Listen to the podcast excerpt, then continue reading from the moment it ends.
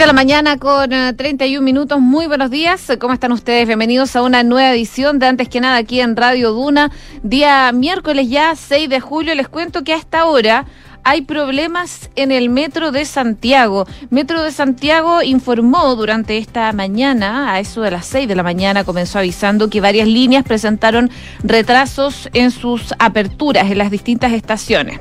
Bueno, esta situación ha generado algunos problemas, eh, según dieron a conocer en Twitter, esto debido a problemas de energización que afectó a la línea 1, 2, 4, 4A y la línea 5 también de Metro de Santiago. A eso de las 6 y cuarto de la mañana, desde Metro informaron que ya comenzaba la apertura de las estaciones 1, 2 y 5. Esas ya están operativas, mientras que la línea 4 y 4A se mantienen cerradas. En el caso de la línea 3 y 6, estas se encuentran habilitadas, por supuesto. Hay que estar mirando con atención lo que ocurre con Metro de Santiago en su cuenta de Twitter. Van actualizando eh, en el momento instante en que van ocurriendo las cosas. Así que si van a usar el metro, eh, eh, tienen problemas, sobre todo en la línea 4 y 4A bueno, eh, hay que estar informándose a través de redes sociales en Metro de Santiago, arroba Metro de Santiago, están informando lo que va pasando minuto a minuto con esta falla eléctrica que eh, todavía a esta hora de la mañana mantiene la línea 4 y 4A sin servicio. El resto de las líneas ya está funcionando con normalidad y por supuesto nosotros vamos a ir informando cuando se restablezca el servicio en el Metro de Santiago. A esta hora, eso sí, se ve la gente en las calles, en los paraderos, ahí esperando micro debido a la falta de metro, del funcionamiento de metro, con bastante frío. Están todos bien abrigados y, como no, hay 1,3 grados de temperatura a esta hora de la mañana. La máxima hoy va a ser de tan solo 11 grados y se esperan algo de eh, chubascos débiles, más bien aislados. Acá en la capital esperemos que se concrete, pero ya al fin de semana podrían volver las precipitaciones a la capital definitivamente. Si nos vamos a Viña del Mar y Valparaíso, donde nos pueden escuchar en el 104.1, a esta hora 5 grados, máxima de 12. Cielos principalmente cubiertos y se esperan precipitaciones durante el transcurso de la tarde. En Concepción, un poquito más al sur, en el 90.1 nos escuchan 10 grados de temperatura, máxima de 12, cielos cubiertos con precipitaciones y probablemente también tormenta eléctrica van a tener durante esta jornada. Algo similar es lo que va a ocurrir en Puerto Montt, donde nos pueden sintonizar en el 99.7. A esta hora nublado, chubascos probables tormentas eléctricas y estos chubascos intermitentes van a estar presentes por lo menos de aquí al domingo, según lo que nos dice la Dirección Meteorológica de Chile.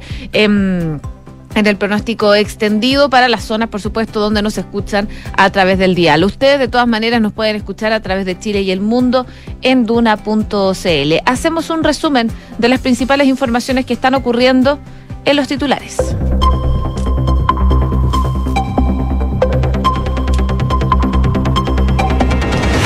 La ministra Aiskia Sicha respondió al libelo de la acusación constitucional enfatizando que las afirmaciones no son verídicas ni justificadas. La titular de Interior reveló que va a acudir a la denominada cuestión previa, que al ser aprobada va a dejar eh, todo el libelo de la bancada republicana sin efecto. El ministro Mario Marcel dijo que probablemente hoy ingrese la reforma tributaria. El titular de Hacienda asistió a la comisión del ramo de la Cámara para exponer los detalles de la reforma y defendió también la implementación del impuesto a la riqueza. El Senado aprobó el proyecto de infraestructura crítica con las abstenciones de parlamentarios de apruebo dignidad. El proyecto que viene de comisión mixta permite al presidente de la República convocar a las Fuerzas Armadas para el resguardo de establecimientos esenciales para el funcionamiento del país. El presidente de la democracia cristiana se va a reunir esta mañana con las autoridades eh, de colectivos oficialistas en la antesala de la definición eh, falangista ante el plebiscito. La sede de la bancada falangista será el lugar entonces de la reunión con los timoneles del PPD, Nuevo Trato y el PS, quienes desde las nueve y media de la mañana abordarán el escenario político, con el foco principalmente en el proceso constituyente, sus dificultades y también las proyecciones. La canciller Urrejola defendió la designación de Germán Berger, hijo de la diputada Hertz, como agregado cultural en España. Yo creo que basta con leer su currículum para saber que tiene las facultades de sobra para ser agregado, dijo la ministra. Senadores de Renovación Nacional instan al gobierno a entregar antecedentes a la Fiscalía sobre un avión venezolano en Chile. La senadora Paulina Núñez afirmó que la ministra Siches no determina qué es delito y qué no. El golpe de carabineros investiga una fuerte explosión afuera de un edificio en Las Condes. Testigos advirtieron que sujetos descendieron de un automóvil y lanzaron un bolso negro en el frontis del el inmueble antes del el estreno. Y les recordamos que en estos momentos comienzan con el proceso de energización en el Metro de Santiago de la línea 4 y la línea 4A. Pronto van a estar informando desde Metro de Santiago cuando se inicia la apertura de las estaciones, pero debería ser ya en los próximos minutos. En noticias internacionales, Amnistía Internacional recriminó a Michelle Bachelet la falta de actuación ante las violaciones de derechos humanos en la región de Xinjiang. La ONG argumentó que existen testimonios estremecedores de familias de etnia ugur y kazaja que se encuentran amenazadas por el régimen chino. Renunció el secretario de Estado y el ministro de Educación de Reino Unido en medio de la crisis política desatada en el país. Eh, con estas dos bajas ya son 13 los funcionarios que han abandonado el equipo del primer ministro Boris Johnson en las últimas horas. Y en el deporte les cuento que Cristian Garín buscará hacer historia hoy en Wimbledon, ya que va a intentar ser el primer chileno en clasificar a la etapa de semifinales de este torneo. Para eso debe vencer al australiano Nick Kyrgios, eh, número 40 del ranking de la ATP, a partir de las 9.30 de la mañana. Y Colo Colo perdió por 4-1 frente a Porto Alegre y quedó eliminado de octavos de final de la Copa Sudamericana. El siguiente desafío de Colo Colo será este domingo ante Deportes La Serena a las 17.30 horas en el Estadio Monumental. 6 de la mañana con 37 minutos. Comenzamos la mañana informados en Antes que nada con Josefina Stavrakopoulos. En estos momentos, eh, según lo que se está informando, hay paraderos colapsados en Vicente Valdés por la falla del metro. Esto porque, recordemos, la línea 4 y la línea 4A todavía no comienzan con la apertura por problemas de energización, algo que se está comenzando en estos momentos con este proceso, pero eh, podría demorarse unos minutos la apertura de estas dos líneas que siguen cerradas. Recordemos que durante la mañana estuvieron cerradas diferentes líneas de metro de Santiago. De a poco empezaron a abrir a eso de las seis y cuarto de la mañana pero como les comentaba, la línea 4 y 4A continúan cerradas generando el colapso de algunos paraderos que por supuesto pasan por las rutas de esas líneas del metro. Bueno, vamos a estar eh, actualizando lo que vaya pasando con eso, pero también les vamos a estar contando informaciones que están ocurriendo. Una de ellas tiene que ver con el plebiscito de salida, porque recordemos el lunes los convencionales terminaron su trabajo, dejan de ser convencionales constituyentes y pasan a ser ciudadanos. Lo que viene ahora es eh, el camino hacia el plebiscito. Y es así que el presidente del CERVEL, Andrés Tagle, y el director nacional del organismo, Raúl García, entregaron eh, detalles de los procesos más relevantes de cara al plebiscito de este 4 de septiembre, cuando se deba votar a prueba o rechazo a esta propuesta de nueva constitución. El proyecto de nueva Carta Magna fue entregado el lunes por el órgano Contralor al eh, presidente Gabriel Boric quien luego hizo la convocatoria oficial a este plebiscito. Tras la ceremonia de cierre en la sede del Congreso en Santiago, la convención fue disuelta, como sabemos, y así las autoridades del CERVEL informaron del registro que debe realizar los partidos políticos, organizaciones civiles y parlamentarios independientes que quieran realizar propaganda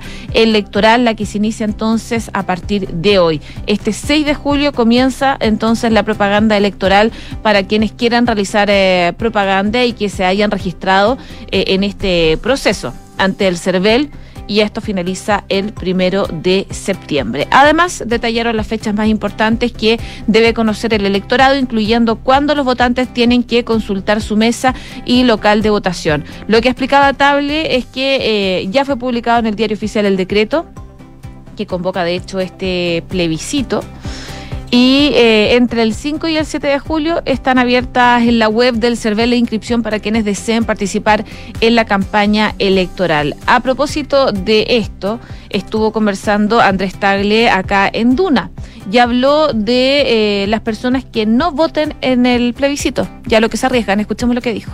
Eh, bueno, si el juez no acepta excusas, digamos, o no hay justificación de las personas, eh, las multas van desde media UTM a 3 UTM, es como entre, yo creo que va a ser entre 30 y 180 mil pesos aproximadamente, porque está cambiando la UTM muy rápida, digamos, al igual que el US, pero esa, esa es la multa y la fija el juez de policía local.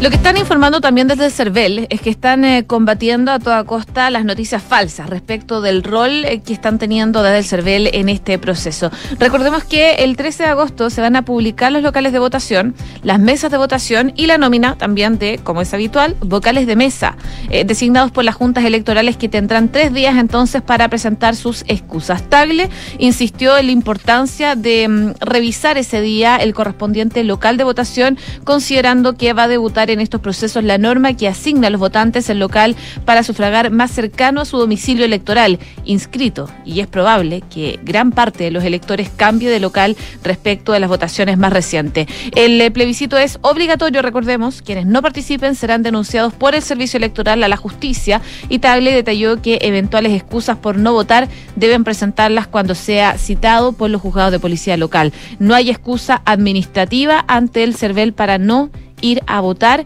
en el eh, plebiscito de salida. Por supuesto, los detalles los pueden revisar en duna.cl.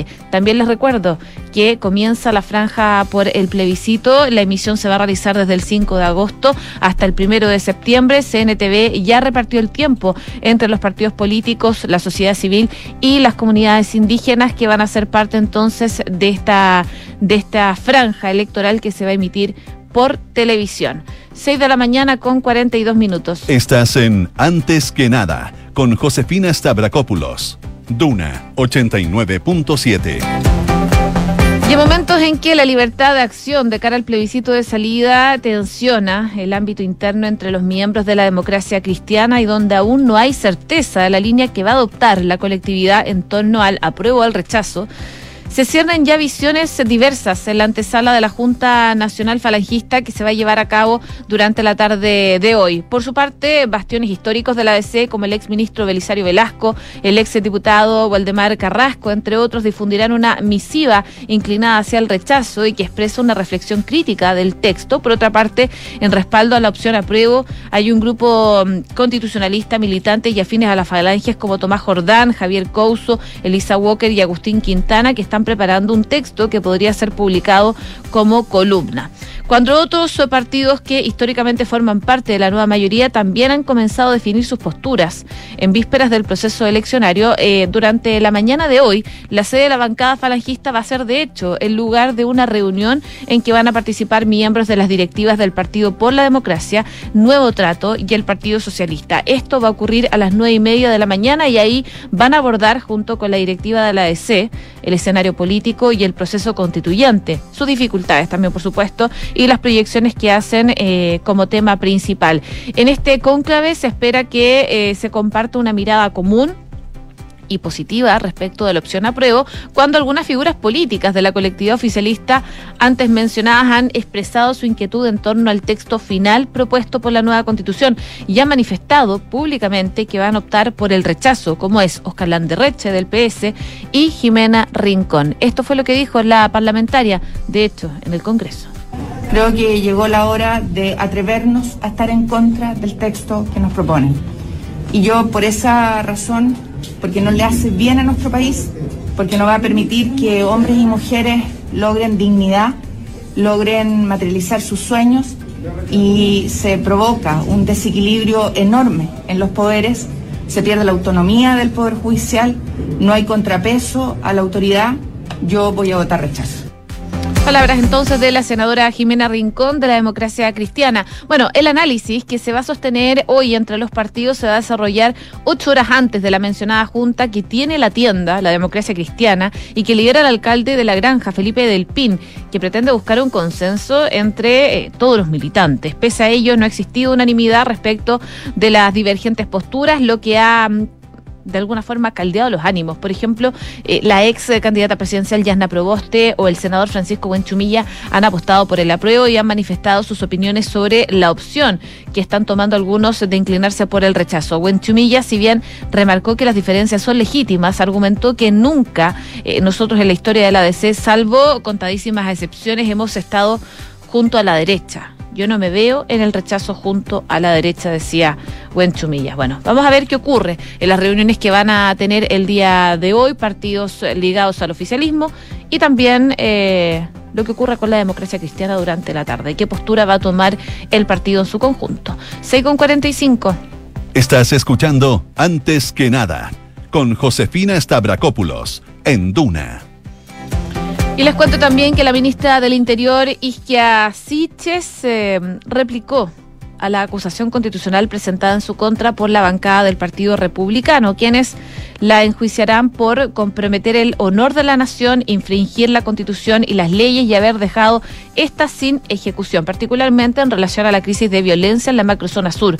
La jefa de gabinete, que será representada entonces por la abogada Elisa Walker, eh, respondió cada uno de los siete capítulos del libelo, texto en que también reveló que va a acudir a la denominada cuestión previa que ser aprobada dejará toda la acción sin efecto, según eh, lo que ya se está hablando. Frente al primer capítulo, que se centra en la crítica por el retiro de 139 querellas por ley de seguridad del interior del Estado, recordemos, presentadas durante el estallido social. Sitches respondió que si bien el interpolarlas es una facultad, que es de uso exclusivo y en ningún caso una obligación, la decisión de retirarlas, cuestión que se encuentra expresamente reconocido en la ley, está suficientemente fundada. El principal órgano encargado de proteger y promover los derechos humanos en, la, en el continente hizo una recomendación explícita a Chile de evitar usar la ley de seguridad del Estado indiscriminadamente. También detalla que en el segundo capítulo se cuestiona que no se querella después de los disparos durante su visita a Temucuicuy, a lo que ella contesta que no existe tal cosa como un deber de presentar querellas por parte de una ministra del Interior y Seguridad Pública. También habla del uso del término Walmapu, que generó una polémica con parlamentarios argentinos. Al respecto, la jefa de gabinete recuerda que la canciller Antonio Rejola aclaró en la Cámara Baja que el gobierno argentino no realizó ninguna protesta diplomática ni queja formal por las referidas declaraciones y en consecuencia la situación no generó un problema diplomático bilateral. En el cuarto capítulo también se aborda su errónea acusación eh, de un avión que debía expulsar a venezolanos y que habría regresado al país con todos los pasajeros dentro, por lo que Sitche sostiene que no existió vulneración a la probidad ya que eh, dice, esta ministra entregó información teniendo fundamentos para ello. No ha sido nunca mi intención declarar falsedades, ni menos esa conducta ha sido persistente, reiterada o habitual como ha pretendido eh, los autores de la acusación. Dicho esto, admite que realizó intervenciones con información equívoca e imprecisa, cuyo origen se debió a desprolijidades que no fueron imputables en absoluto. En efecto, esta información fue rectificada públicamente tan pronto tuvo conocimiento del equívoco. Y cabe destacar que una funcionaria del Servicio de Naciones eh, Nacional de Migrantes fue sancionada por entregarle esta información durante el traspaso de mando. En la misma línea, eh, se acusa que no se están llevando a cabo todas las expulsiones migratorias correspondientes, a lo que la ministra explicó que estos procedimientos son determinados por un juez como pena sustitutiva para aquellos extranjeros que no residen legalmente en el país y que si bien ella dispone de un margen, la acción para adoptar las decisiones de dirección política, su implementación no es una cuestión que esté dentro de sus competencias. Parte entonces de las respuestas que da la ministra Isquia Siches a esta acusación constitucional que presenta el Partido Republicano, que ya se está empezando a trabajar en la Cámara de Diputados. Y entre otras cosas, ella dice que las afirmaciones no son verídicas ni tampoco justificadas las que está haciendo el Partido Republicano para llevar a cabo esta acusación constitucional. 6 con 49. Escuchas antes que nada con Josefina Stavrakopoulos. Duna. Y también contarles que un paso importante en su avance en el Congreso dio ayer el proyecto de reforma constitucional que busca que las Fuerzas Armadas puedan resguardar infraestructura crítica sin necesidad que se decrete un estado de excepción. Esto luego de que durante la tarde el Senado visara por 37 votos a favor, un voto en contra y tres abstenciones el informe de la comisión mixta que finalmente resolvió eh, esta situación, las diferencias entre la Cámara de Diputados y también eh, el Senado respecto de este proyecto en particular. Ahora queda que los diputados le den el visto bueno al documento y en caso de que se concrete, la reforma constitucional queda lista para ser promulgada por el presidente Gabriel Boric. Eso debería quedar entonces listo. Bueno, El proyecto, recordemos, fue presentado ya en 2019 por los senadores de Chile Vamos, Kenneth Puck y Carmen Gloria Aravena, pero no había logrado obtener el apoyo de ambas cámaras del Congreso, por lo cual fue rechazado y debió pasar a esta comisión mixta.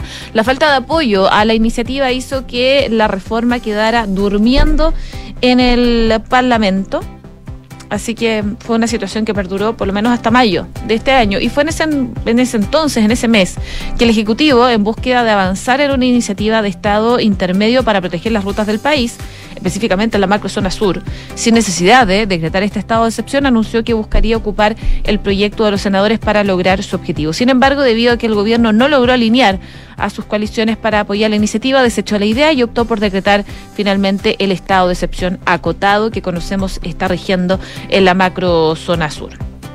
Aunque la moneda decidió no formar parte de la mixta, eh, los parlamentarios integrantes de la instancia decidieron seguir discutiendo y al final lograron llegar a un acuerdo para poder emanar un informe final. 6,51. Estás en Antes que nada con Josefina Stavrakopoulos. Duna 89.7. En noticias argentinas, el gobierno de ese país ha reiterado su rechazo a la pretendida designación de todo el territorio de las islas Georgias del Sur y Sandwich del Sur como áreas especialmente protegidas por parte del gobierno de Reino Unido. En esta oportunidad, el gobierno argentino rechazó categóricamente em, todos y cada uno de los términos del mencionado anuncio, así como toda la pretensión de Reino Unido de adoptar o aplicar normas en relación a eh, los territorios y espacios marítimos argentinos, lo que incluye las Islas Malvinas, Georgias del Sur y Sándwich del Sur y los espacios marítimos circundantes. Esto lo da a conocer el Ejecutivo de Argentina en un comunicado.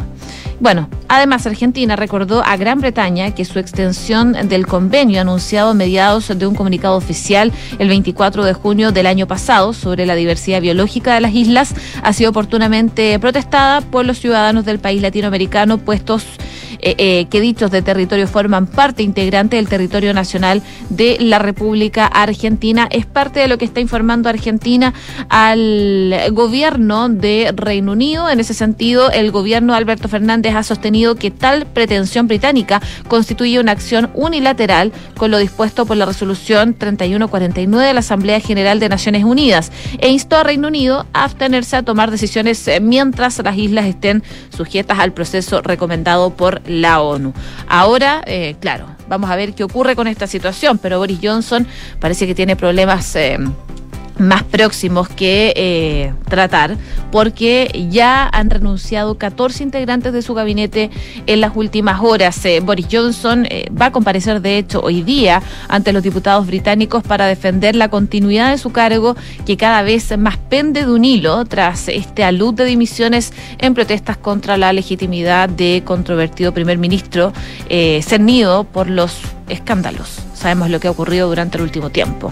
El martes por la noche, recordemos, los ministros de Salud y de Finanzas anunciaron casi al mismo tiempo sus respectivas renuncias a raíz de los incesantes escándalos que rodean a Johnson y también a su ejecutivo. Le siguieron una decena de otros miembros del gobierno de menor rango en una sangría que continuó hoy día con tres nuevas retiradas que suman ya 14. El secretario de Estado eh, para la Infancia y también la Familia dimitió. Eh, la asistente de secretaria de Estado también renunció y el secretario de Estado de Educación lamentó presentar su emisión eh, que los grandes logros del gobierno hayan sido ensombrecidos por los errores y cuestionamientos de integridad. Y John Glenn anunció también su renuncia como ministro del Tesoro. Son parte entonces de las renuncias que se están generando. Eh, hay un cuestionamiento a la integridad del gobierno, eh, principalmente las primeras dos renuncias.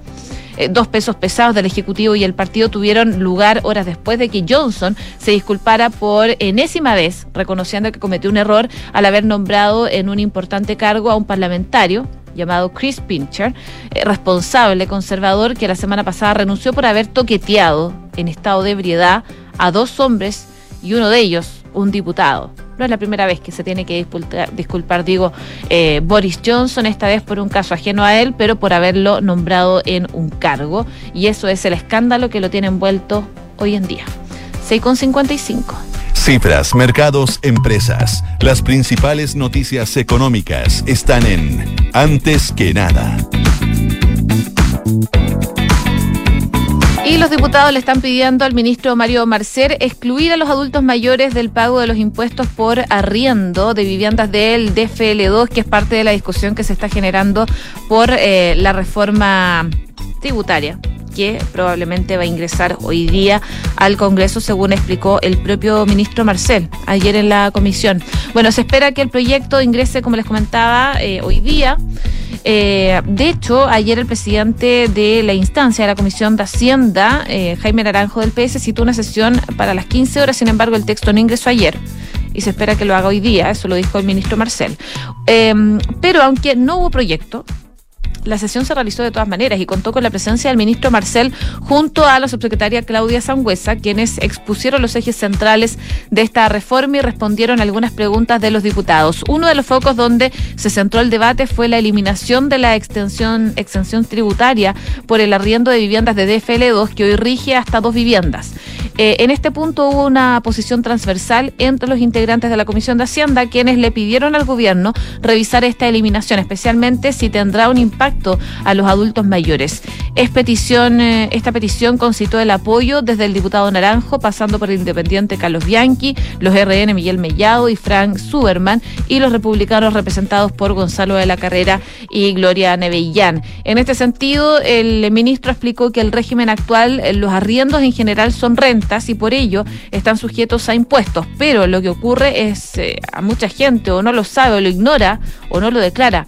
Además dijo que no se pagan porque es muy limitada la información que tienen la administración tributaria sobre el mercado de los arriendos. El secretario de Estado precisó que en el caso de los adultos mayores tienen un beneficio tributario que les permite descontar el 100% o el 50% de sus contribuciones si pertenecen al 60% más pobre de la población y por ello hay un número importante de adultos mayores que tienen exención total o rebajas en las contribuciones. Marcel lo que puntualizó también es que eh, no es un impuesto nuevo, sino que se graba de acuerdo a un tramo de cada persona que tenga en su lugar eh, complementario. Cuando algo es renta, se tributa de acuerdo a la escala de impuesto a la renta. Y en este caso es global complementario. Por lo tanto, una persona que tiene una pensión de 350 mil pesos y tiene un ingreso por arriendo de 350 mil pesos, tendrá un total de 700 mil por lo tanto, quedará bajo el límite exento, por lo que no va a pagar impuestos. Fueron parte de las respuestas que tuvo que dar el ministro de Hacienda em, de cara ya al inicio de la discusión de esta reforma tributaria. 6,58 les cuento que en Consorcio proteger a todos los que trabajan contigo es posible. Contrata ahora el seguro obligatorio COVID-19 por solo 3.800 pesos de forma rápida y segura entrando en consorcio.cl. ¿Y sabías que puedes comprar de forma anticipada los servicios funerarios de María Ayuda? Entrégale a tu familia la tranquilidad que necesitan y estarás apoyando a cientos de niños de la Fundación María Ayuda. Convierte el dolor en un acto de amor. Cotiza y compra en www.funerariamariaayuda.cl. Bien a Duna en punto junto a Rodrigo Álvarez. Sigan en la sintonía de Radio Duna acá, el 89.7.